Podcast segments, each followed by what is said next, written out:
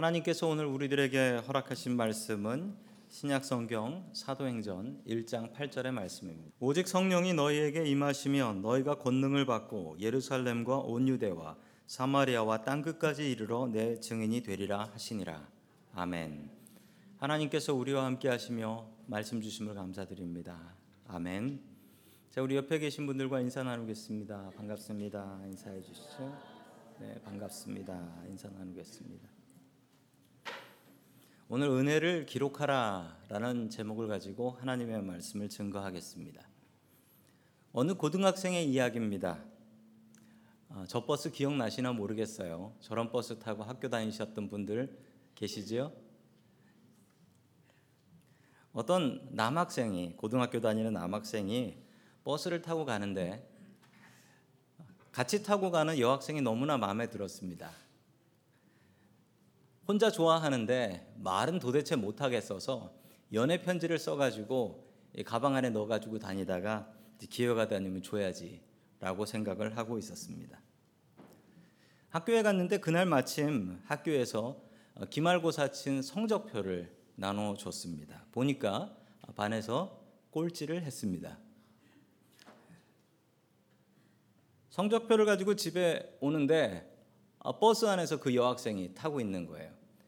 아, 뭐 꼴등도 했겠다 뭐 이럴 거 없잖아요. 용기가 불끈 솟아 올라 가지고 그 여학생을 딱 가서 바라보고 여학생 가방에다가 연애 편지를 푹 집어넣고 버스에서 내린 거예요. 용기가 나지 않았어요. 이제 뭐 결과가 나오겠죠. 다음 버스를 타면은 이제 뭐 인사를 하든지 뭐 아니든지. 그리고 집에 와가지고 보니까 어머니가 야 너 기말고사 친 성적 나왔지 나왔다더라 너 내놔라 용감하게 그 꼴찌한 성적표를 어머니에게 딱 드리고 자기 방 가서 문, 문 닫았습니다. 근데 잠시 뒤에 어머니께서 오시더니 이렇게 말씀하시는 거예요. 너 나랑 연애하고 싶냐? 수작 떨지 말고 성적표 내놔. 세상에 꼴찌한 성적표를 여학생 가방에다 집어넣고 어머니에게는 연애 편지를 줘버린 것입니다.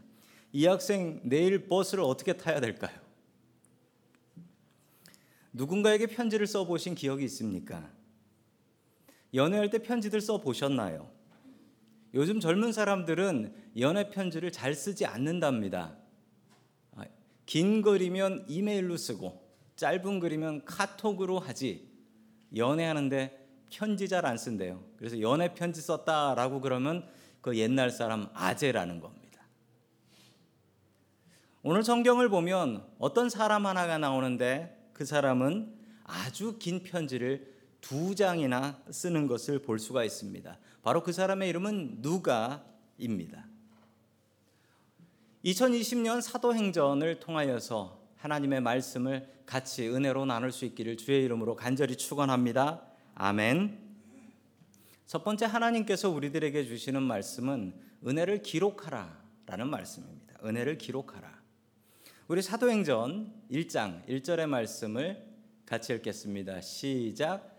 데오빌로님, 나는 번째 책에서 예수께서 행하시고 가르치신 모든 일을 다루었습니다. 아멘. 첫 번째 책은 무슨 책이냐면 설명이 나오지요. 예수께서 행하시고 가르치신 모든 일을 다룬 책입니다. 이 책이 무슨 책이냐면 누가복음입니다. 이 책이 누가복음이에요. 누가복음을 썼던 누가가 사도행전도 썼던 것입니다. 누가는 어떤 사람이었을까요? 아, 누가는 의사였고 그리고 유대인이 아닌 이방인이었다라고 합니다. 게다가 바울의 제자였고 또한 바울의 동역자로서 옆에서 돕는 역할을 했지요. 심지어 바울이 로마 감옥에 붙잡혀 갔을 때도 바울은 아, 누가와 같이 있었습니다. 예나 지금이나 의사는 똑똑한 사람이 하고 또한 의사라는 직업은 안정적이고 돈 많이 버는 직업입니다. 그러나 누가는 자신의 평안함과 안정을 내려놓고 바울과 함께 목숨 걸고 복음 증거하는 일에 최선을 다하게 됩니다. 사도행전은 바울을 옆에서 바라본 누가의 눈으로 쓴 책입니다. 바울이 어떻게 예수님을 만났고 바울이 어떻게 예수님의 사도가 되었고 바울이 어떻게 복음을 전하다가 로마 감옥에 붙잡혀 갔는가를 바로 옆에서 본 누가의 눈으로 기록한 책입니다. 기록하는 사람이 되십시오. 저도 나이를 조금씩 조금씩 먹다 보니 저도 기억이 조금씩 조금씩 나빠지고 있습니다. 기억이 나빠지는 제가 하는 일은 기억이 나빠질수록 저는 더 적습니다. 기록을 해요. 기억이 자꾸 자꾸 나빠지니까 제가 할 일은 기록하는 일밖에 없다라는 생각이 들더라고요. 언젠가 우리도 사람들의 머릿속에서 지워지는 날이 올 것입니다. 어떻게 하면 우리가 기억될 수 있을까요? 우리가 무엇인가 우리를 기억할 수 있는 것을 남겨놓으면 기억이 되겠지요. 글을 쓰시고 글을 남기십시오. 사랑의 고백은 잠시 있다 사라집니다. 그러나 사랑의 편지는 영원히 기록, 기억될 수 있습니다. 왜냐하면 기록이 기억을 이기기 때문입니다. 아무리 기억력 좋은 사람도 기록자라는 사람을 절대로 이길 수 없습니다. 기록하는 사람이 되십시오. 지난주에 많은 분들이 성경 필사, 성경 쓰기에 참여를 해 주셨습니다. 너무나 감사합니다. 그럼에도 불구하고 아직도 자리가 조금 남아 있으니 꼭 참여해 주시면 감사드리겠습니다. 우리 아이들이 참 많이 참여했고 아이들 중에는 한글로 쓰겠다라고 다짐한 학생들도 있습니다. 저렇게 해서 우리의 성경을 남겨놓게 된다면 우리 후손들이 이 성경 보겠지요. 우리의 자식들이 교회 역사적인 성경이니까 이 성경을 보겠지요. 그리고 내가 어렸을 때 썼던 성경, 그리고 우리 돌아가신 아버지, 어머니가 썼던 성경이라고 기억하겠지요. 누가는 은혜를 받았습니다. 그런데 그 은혜를 머리로만 기억하지 않고 글로 적었습니다. 우리는 누가가 누구인지 잘 모릅니다. 만나본 사람도 아니고요. 2000년 전에 살았던 어떤 이방인 의사라고 합니다. 그 사람이 받은 은혜를 자기 스스로 간직하고 그리고 말로 나눴다면 우리는 누가복음이나 사도행전을 볼 수가 없었을 것입니다. 그러나 누가는 자신의 은혜를 글로 기록하여 남겼습니다. 그 남긴 덕분에 우리는 그의 글을 보고 은혜를 받고 있습니다. 은혜를 기록하십시오. 기록하지 않으면 잊어버립니다. 잊어버리게 되면 우리의 마음 속에는 은혜가 아닌 불평만 차오르게 되는 것입니다. 얼마 전에 LA를 갔다 왔는데 LA의 기독교 서점에 가니까 재밌는 걸 팝니다. 아, 요즘 옛날에는요 다이어리라고 1년치 다이어리 날짜 나온 거 많이 팔았고 가지고 다녔잖아요. 그런데 이 전화기 나오고 나서 그거 안 팔린답니다. 그런데 이번에 가보니까 또 다이어리 같은 게 많이 쌓여 있더라고요. 이건 뭔가 하고 보니까 다이어리가 아니에요. 감사 노트예요. 감사 노트예요. 이게 무엇이냐면 자신의 감사거리를 기록하는 거예요. 어떤 사람은요, 어떤 사람은 자신의 불평거리를 기록하며 사는 사람이 있습니다. 자신의 마음 속에 그 불평거리들을 가득 적어 놔요. 우리 믿는 사람들은 다르지요. 그 불평거리를 기독거리로 바꿉니다. 그래서 기독거리를 적습니다. 그런데 더 훌륭한 사람은 어떤 사람이냐면요. 내 기도가 응답된 것을 보고 그 응답된 걸 감사거리로 적어요. 이런 사람은 당할 수가 없습니다. 이런 사람은 이길 방법이 없어요. 감사거리를 적는 사람이 되십시오. 참 많은 사람들이 감사거리를 적어요. 한국에서는 이거 유행처럼 감사 노트를 적습니다. 그리고서 그 감사 노트로 인생이 변했다라는 사람들이 너무나 많이 있어요. 삶의 태도가 바뀌어요. 매일매일 자기 전에 감사 노트를 적는 거예요. 오늘 감사한 일들은 무엇이 있었던가? 그러면서 하나님의 인도하심을 보게 되고 그러면서 더욱더 감사하는 삶을 살아가게 됩니다. 주님께서 주시는 은혜가 없고 감사가 없는 게 아니에요. 우리의 머리는 자꾸 자꾸 감사를 잊어버립니다. 주님께서 주신 은혜가 없는 게 아니에요. 그 은혜를 적으십시오. 그래야지 기억하지. 그래야지 감사하지. 그래야지 우리의 삶이 변화되지 않겠습니까? 성경에 기록을 하던 기록을 전문으로 하던 사람들이 있습니다. 그 사람들을 우리는 서기관이라고 부릅니다. 성경에 나오는 서기관들이 있었습니다. 서기관들은 성경을 기록하던 사람들이었죠. 그들의 주된 업무는 성경을 계속 베껴 적는 것이었습니다. 왜 성경을 베껴 적어야 했냐면 유대인들의 마을에는 회당이라는 게 있습니다. 마을마다 크고 작은 회당이 있습니다. 어, 지금도 이 샌프란시스코에 보면 주이시 시나고그라고 해서 유대인들의 회당이 있습니다. 유대인들이 사는 곳엔 꼭 이 회당이 있고요. 회당에 가면 꼭 성경책이 있어요. 지금은 책으로 있지만 그때는 스크롤이라고 했어요. 스크롤. 스크롤. 자, 그래서 그 스크롤에 성경을 적었는데 그 성경을 토라라고 부릅니다. 토라. 토라가 무엇이냐면 성경 처음에 나오는 다섯 개 책이에요. 창세기, 출애굽기, 레위기, 민수기, 신명기. 이것을 율법이라고 하는데 그 사람들의 말로 히브리 말로 토라라고 부릅니다. 안식일이 되면 유대인들이 회당에 모입니다. 그러면 어, 그 중에 랍비, Rabbi라고 하는 분이 계시죠. 그분이 토라를 펴서 그 두루마리로 된 토라를 펴고 그 말씀을 성도들에게 읽습니다. 그러므로 회당마다 토라가 꼭 필요한데 마을마다 회당이 있으니 이 회당에 필요한 성경들이 얼마나 많고 그 성경이 뭐 그렇게 오래 가지 않아서 또 찢어지고 낡아지면 새 성경이 필요한 것입니다. 그래서 이 서기관이라는 사람들이 성경을 손으로 핸드라이팅, 손으로 필사하기 시작했습니다. 이들이 어떻게 성경을 적었냐면요. 양 껍데기를 말려 가지고 얇게 펴니다. 그걸 양피지라고 하지요. 거기다가 잉크를 가지고 붓으로 혹은 펜으로 한 장씩 한 장씩 기록했는데 너무나 철저하게 기록했습니다. 그리고 이 잉크에는 절대로 쇠가루가 들어가면 안 돼요. 쇠는 전쟁하고 사람을 죽이는 물건이기 때문에 쇠는 절대로 잉크에 들어갈 수가 없었습니다. 그리고 성경을 기록할 때는 최소한 3명이 필요했습니다. 왜 3명이냐면 한 사람은 쓰고 두 사람은 앞에서 틀리나 감시합니다. 두 사람은 틀리나 보고 있는 거예요. 그리고 한 사람은 열심히 적습니다. 원본을 넣고 그리고 사본을 베껴 쓰는 것이죠. 그리고 하나님이라는 글씨가 나오면 지금까지 쓰던 새 펜이나 붓을 버리고 새 펜으로 했습니다. 새로운 펜으로. 하나님이라는 말은 무조건 새 펜으로.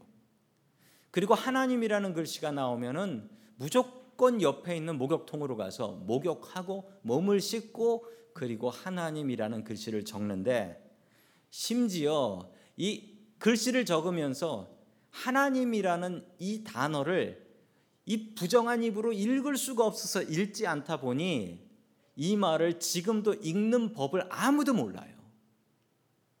글씨는 있는데 읽는 방법을 아무도 모릅니다.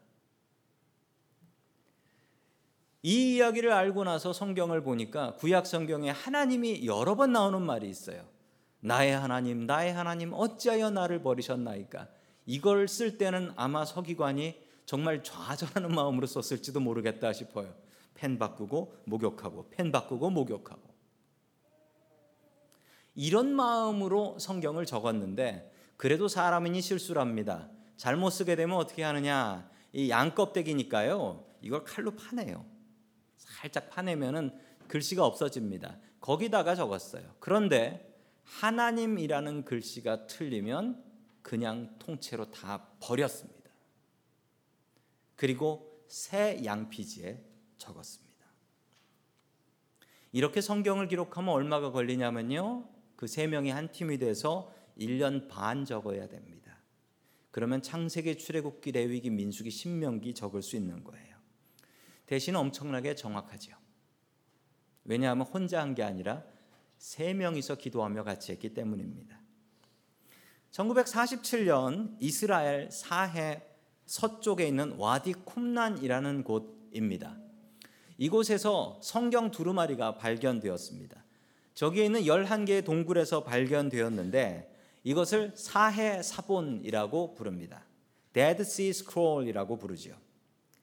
어느 양치기가 양을 잃어버렸는데 이 양을 찾기 위해서 다니다가 저 동굴에 숨었나 생각해서 저 동굴에 들어가긴 힘들어서 돌멩이를 하나 저 동굴 안으로 집어 던졌습니다. 그럼 양이 매 하면서 뛰어나올 거라고 생각했던 것이죠. 그런데 돌을 던졌는데 양 소리는 안 나고 항아리 깨지는 소리만 났습니다.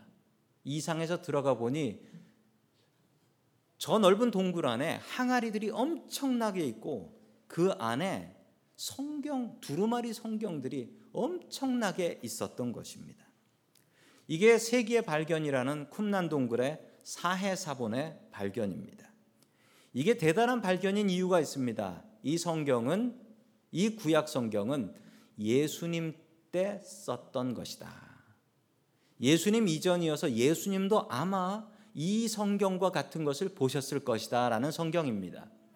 게다가 더욱더 중요한 이유는 이 사해사본이 사해사본 전에 우리 성경이 번역되었던 가장 오래된 사본의 역사는 AD 1000년 정도예요. 레닌그라드 사본하고 알레포 사본이라는 사본이 있는데 이 두 사본이 AD 1000년경에 발견된 사본입니다. 그래서 그 전에 성경이 어땠는지를 알 수 있는 자료가 하나도 없었던 것이지요. 그래서 믿음이 없는 사람들은 이런 얘기들을 했습니다. 천년 동안 사람들이 베껴 썼으니 분명히 실수했을 것이고 진짜 성경은 지금 성경의 모습하고 아주 많이 다를 것이다라고 생각을 했지요. 그래서 이 사해사본이 발견되었을 때 믿음 좋은 사람들은 성경이 똑같을 것이다 라고 기대했고 믿음 없는 사람들은 자 이제 성경이 거짓이라는 게 들통이 나겠군 이라고 생각했습니다. 그런데 사해사본을 가지고 번역해 본 학자들에 의하면 사해사본은 그 천년 지난 사본과 거의 똑같았습니다. 그 뒤에는 누구의 수고가 있었을까요? 서기관과 같은 사람들의 수고가 있었습니다. 도대체 사막에 누가 모여서 왜 이런 성경을 기록했는지 알 방법이 없습니다. 그러나 그들은 자신의 믿음의 흔적들을 남겨놓고 죽었습니다. 다시 한번 생각해 보십시다. 우리들은 이 땅에 태어나서 어떤 믿음의 흔적들을 남겨 놓았습니까? 저희 집에는 가보 같은 성경이 있는데 성경 한 권이 아니라 성경이 여섯 권입니다. 그 여섯 권짜리 성경은 어떤 성경이냐면 저희 장인 어른께서 직접 쓰신 성경입니다. 장인 어른이 직접 쓰셨어요. 저희 장인 어른이 고등학교의 교장 선생님이셨습니다. 교장 선생님으로 섬기시면서 뭐 교장 선생님이시니까 수업은 없었어요. 수업이 없어서 시간들이 있으면 장인어른께서는 꼭 성경을 적으셨습니다. 신문 보지 않고 TV 보지 않고 인터넷 하지 않고 성경을 적으셨어요. 학교에 문제가 있고 어려움이 있을 때마다 그냥 다른 생각하지 않고 성경을 적으셨습니다. 작년에 한국 방문했는데 장인어른이 그런 간증을 하셨습니다. 힘겹고 어려울 때마다 성경을 적었더니 하나님께서 그 문제를 해결해 주시더라.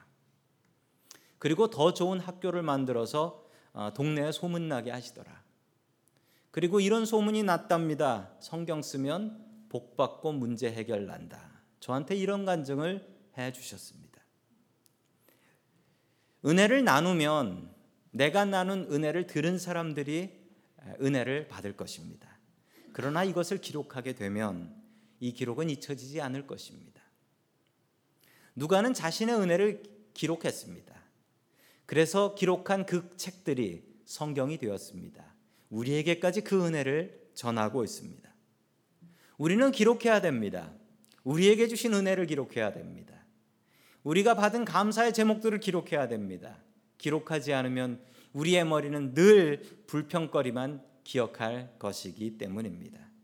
성도 여러분들도 우리 누가가 그러했던 것처럼 은혜를 기록하며 살아가는 저와 여러분들 될 수 있기를 축원합니다. 아멘.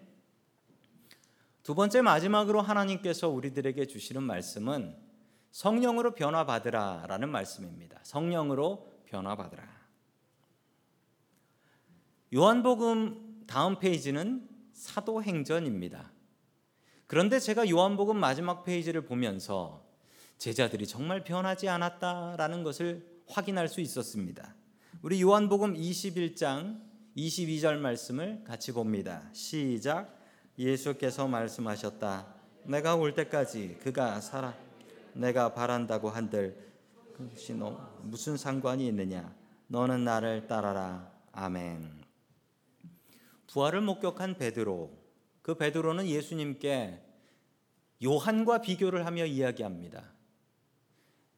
내가 원하지 않는 곳으로 끌려가서 죽게 된다면 이 요한은 어떻게 죽습니까? 라고 또 비교를 하기 시작하지요. 베드로는 다른 제자와 비교했습니다. 우리도 비교하면서 삽니다. 다른 사람이 가진 것을 비교하고 다른 사람의 능력을 비교하며 비참해합니다. 그런 우리들에게 주시는 말씀입니다. 비교하지 마시고 오직 주님만 바라보며 나아갈 수 있길 축원합니다. 아멘. 예수님의 제자들이 언제 변화를 받았습니까? 제가 성경을 살펴보면 예수님의 제자들은 예수님께서 십자가에서 돌아가실 때 전혀 바뀌지 않고 도망갔습니다. 예수님께서 돌아가셨다가 부활하셔서 나타나셨을 때 제자들은 변했냐고요? 변하지 않았습니다. 오늘 이 말씀 보십시오. 예수님께서 부활하신 몸으로 나타나셨는데 똑 같은 욕심 갖고 다른 제자와 비교하고 있지 않습니까? 사도행전이 시작했을 때 그들은 변화되었을까요? 역시 변화되지 않았습니다. 우리 사도행전 1장 6절의 말씀을 같이 봅니다. 시작. 사도들이 한 자리에 모였을 때 예수께 여 주님, 주님께서 이스라엘의 나라를 되찾아 주실 때가 바로 지금입니까? 아멘. 제자들은 아직도 변하지 않았어요. 하나님 나라는 생각도 없고 천국은 관심도 없고 이들의 관심은 주님 돌아 주님 천국 가시기 전에 아니 이스라엘이 언제 독립 국가가 됩니까? 언제 저 로마를 물리치고 우리 이스라엘이 독립 국가로 설 수 있습니까? 바로 지금입니까? 이렇게 물어보고 있는 것입니다. 왜냐고요? 이스라엘의 독립 국가 되면 이 제자들이 높은 자리에 올라갈 수 있기 때문에 제자들은 하나도 변하지 않았습니다. 어쩌면 이렇게 변하지 않을까요? 제자들은 예수님을 3년 동안 따라다니며 먹고 마시고 같이 자며 합숙했습니다. 자신의 직업도 팽개쳐 놓고 주님만 따르는 길을 갔습니다. 최고의 선생님이었던 예수님을 따라다니며 배웠습니다. 자기 눈앞에서 귀신이 쫓겨나는 것을 보았고 자신의 눈앞에서 죽은 사람이 일어나는 것을 보았습니다. 세상에 이런 경험을 할 수 있는 사람은 딱 인류 역사상 12명밖에 없었습니다. 그런데 그들은 안 변했습니다. 정말 지독하게 안 변하고 한결같이 안 변했습니다. 예수님의 마음이 얼마나 아프셨을까요? 여러분들은 교회를 얼마나 다니셨습니까? 교회를 오래 다니신 분도 계시고 얼마 안 다니신 분들도 계실 것입니다. 교회를 다니시면서 얼마나 스스로 생각하기에 변화되셨습니까? 얼마나 바뀌셨나요? 왜 안 바뀔까요? 왜 이렇게 교회를 오래 다녀도 나는 변화되지 않고 성령 충만한 삶을 살지 않는 것일까요? 그 이유를 예수님께서는 이렇게 설명하고 계십니다. 우리 사도행전 1장 8절의 말씀 같이 봅니다. 시작. 오직 성령이 너희에게 임하시면 너희가 권능을 받고 예루살렘과 온 유대와 사마리아와 땅 끝까지 이르러 내 증인이 되리라 하시니라 아멘. 오직 성령이 너희에게 임하시면 이게 정답입니다. 우리의 인생에 성령이 임하지 않으면 그 사람은 변하지 않는다라는 것입니다. 스스로 생각하기에 나는 성령의 도우심 없이도 변할 수 있어 라고 생각하는 분도 계실지 모릅니다. 저 사람 독해서 마음 먹은 대로 한다. 그런 사람도 있습니다. 그런데 그런 사람들이 더 문제입니다. 그 사람들의 주인은 하나님이 아니라 그 사람 마음속의 주인은 자기 자신이기 때문에 그렇습니다. 그 사람들 마음속의 주인은 하나님이 아니라 자기 자신이 그 왕좌에 앉아서 나는 내가 마음 먹으면 할 수 있다라는 교만이 가득하여 살아가고 있는 것입니다. 우리가 해야 될 일이 있습니다. 내 마음에는 왕이 앉는 왕좌가 있습니다. 거기에 누가 앉아 있습니까? 거기에 내가 앉아 있습니까? 그러면 내 삶의 길을 내가 정하고 있습니까? 그런 사람은 변화될 수 없습니다. 정말 우리가 예수 믿고 변화되기를 원한다면 내 마음속에 왕자가 있는데 거기서 내려오십시오. 더 이상 스스로 왕 노릇 하지 마십시오. 거기에 우리 주님을 앉혀 드려야 됩니다. 그리고 내 힘이 아니라 주님, 내가 할 줄 아는 게 무엇이 있겠습니까? 오늘 하루도 성령님께서 인도하지 않으시면 저는 못 삽니다라고 기도하는 사람이 주님의 뜻대로 변화되어 살아갈 수 있는 사람입니다. 우리는 주님의 일꾼들입니다. 절대 우리는 주인이 될 수 없습니다. 일꾼이라는 말을 그리스 말 헬라어 원어로 살펴보면 그 말은 휘페레테스라는 말입니다. 휘페레테스. 이 말의 원래 그리스 말 뜻은 저 말은 번역이 안 돼요. 저걸 일꾼이라고 번역하면 안 되거든요. 그런데 일꾼이라고 번역할 수밖에 없어요. 왜냐하면 이것은 그리스말 아니면 이해가 되지 않기 때문입니다. 휘페레테스는 아래서 노젓는 사람이라는 뜻입니다. 아래서 노젓는 사람. 이게 무엇이냐면 지금은 절대 보실 수가 없습니다. 저 영화 배너의 모습인데 배너의 주인공입니다. 주인의 주인공의 눈에 복수의 도끼가 가득합니다. 자, 저 주인공이 하고 있는 일이 바로 ὑπηρέτης입니다. 노예가 되어 배 밑에서 노를 젓고 있는 것이죠. 저 노 젓는 사람은 영화를 보신 분들은 아실 겁니다. 밖이 보이지 않아요. 자기는 노를 젓습니다. 앞에서 북을 치는 사람이 있는데 그 사람이 북 치는 비트 장단대로 노를 젓습니다. 더 빨리 저으면 빨리 젓고 느리게 저으면 느리게 젓고 힘이 남는다고 더 빨리 저으면 안 되고 힘이 없다고 남들보다 적게 저으면 안 됩니다. 저 배의 방향은 누가 정할까요? 선장이 정합니다. 우리는 바로 저 일꾼 ὑπηρέτης입니다. 우리의 삶의 방향을 우리가 스스로 정할 수 없습니다. 주님께서 주시는 힘으로 노젓고 나가야 됩니다. 우리는 믿음의 공동체입니다. 오늘 새 일꾼들을 임명합니다. 힘 낳는다고 남들보다 오버페이스에서 더 많이 하면 안 될 것이고 바쁘다고 해서 남들보다 더 적게 일해서도 안 될 것입니다. 그래서 사도 바울은 우리들에게 이렇게 이야기합니다. 맡은 자에게 구할 것은 충성이라고 합니다. 머리 쓰고 어디로 갈까를 생각하는 것이 아니라 맡은 자에게 구할 것은 배 밑에서 노예처럼 박자 맞춰 젓는 저 충성이어야 한다고 합니다. 누구의 힘으로 내 힘이 아닌 성령님의 힘과 도심으로 나아가야 됩니다. 우리는 매일매일 다람쥐 쳇바퀴 도는 삶을 삽니다. 그러나 잊지 마십시오. 우리가 다람쥐 쳇바퀴 돌듯 저 노예선 밑에서 노를 젓는 저 일꾼이라 할지라도 우리는 주님 주신 힘으로 젓습니다. 매일매일 우리의 삶을 살아감에 있어서 주님 주시는 힘으로 노젓게 하여 주시옵소서. 그리고 이 배의 방향은 주님께서 정하여 주시옵소서. 기도하는 저와 여러분들 될 수 있길 축원합니다. 아멘.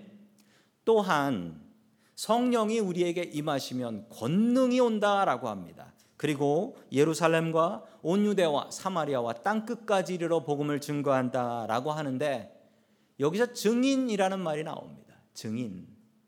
증인은 그리스 말로 마르투스라고 합니다. 이 증인은요, 두 가지 뜻이 있어요. 이 증인은 말 그대로 법정에서 증거하는 사람입니다. 그런데 당시 법정에서 증거를 하는데 위증이라고 하죠. 거짓말을 하게 되면 무슨 벌을 받게 되냐면 심한 벌을 받거나 심지어는 죽임을 당할 수도 있었습니다. 그래서 증인이라는 말에는 순교자라는 뜻이 있습니다. 당시 수많은 크리스찬들은 저 증인으로 붙잡혀가 재판을 받았습니다. 로마는 재판을 하고 사람을 처벌했으니까요. 그런데 재판을 받고 나서 나는 그래도 예수를 믿습니다라고 하면 너는 죽는다. 순교자의 길을 걸어갔기 때문에 증인에는 순교자라는 뜻도 있었던 것입니다. 제자들은 변화를 받았는데 성령님께서 임하시고 그리고 나서 제자들의 삶은 변화되었습니다. 예수님과 같이 걸어갈 때도 그들의 삶은 변하지 않았지만 사도행전 2장에서 오순절 마가다락방에 성령을 체험하고 나니 그들의 인생은 변화되었던 것입니다. 그들의 인생이 변화되었던 그 증거는 사도행전에 꼼꼼히 기록되어 있습니다. LA에 내려가서 한국 신문을 보니까 한국 신문에 여러 관광들이 있더라고요. 유럽 관광도 있고 한국 의료 관광 뭐 이런 것도 있더라고요. 한국 가서 건강 검진하는 관광 이런 관광도 있는데 아니 좀 이상한 관광이 있습니다. 뭐 아시는 분들은 아시는데 산티아고 순례길이라는 관광이 있더라고요. 저걸 교회 다니는 사람들만 가는 게 아니더라고요. 자, 저쪽 프랑스에서부터 시작하는 길인데 쭉 스페인을 걸어가 가지고 저 맨 마지막 바닷가 산티아고라는 곳까지 가는 길이랍니다. 780km를 걷고요. 마일로는 500마일 정도가 되는데 거리감이 안 오시는 분들은 어, 샌프란시스코에서 샌디에고까지 걸어가는 길입니다. 엄청나게 먼 길이죠. 어, 빠른 사람은 30일, 느리게 걸으면 40일에서 50일 걸리는 길입니다. 왜 저 길을 걸어가냐고요? 저 길이 아름답기 때문이죠. 저런 길입니다. 전 세계에서 가장 유명한 트레일이라고 해요.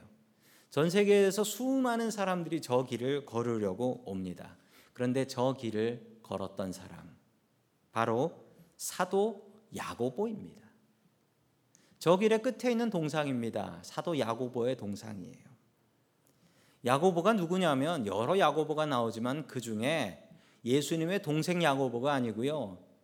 성경에서 예수님께서 세 명의 제자 뽑아 가실 때 베드로, 야고보, 요한 할 때 그 야고보입니다. 예수님께서 아끼셨던 세 명의 제자 중에 하나였고 갈릴리의 어부였던 사람이지요. 분명히 스스로 자기는 높은 자리에 올라갈 거라고 생각하며 자신의 어머니까지 부탁해서 예수님께 내 아들 야고보와 요한은 넘버원 넘버 투로 올려 주십시오 했던 그 야고보 자리 욕심 있었던 그 야고보입니다. 이 야고보는 어떻게 되었냐면 사도행전 12장에 나옵니다. 그는 목이 잘려서 제자 중에 가장 먼저 순교해 죽습니다. 그가 왜 그랬을까요? 그는 성령의 충만함을 받고 변화를 받았습니다. 그리고 예루살렘과 온 유대와 사마리아와 땅끝 그래 나는 땅끝 가서 복음을 전한다. 당시 사람들이 생각하던 땅끝이었던 스페인 마지막 도시 산티아고까지 가서 복음을 증거했던 것입니다. 그가 복음을 증거하자 유대인들은 야고보를 다시 붙잡아 와서 예루살렘에서 그의 목을 잘라서 죽입니다.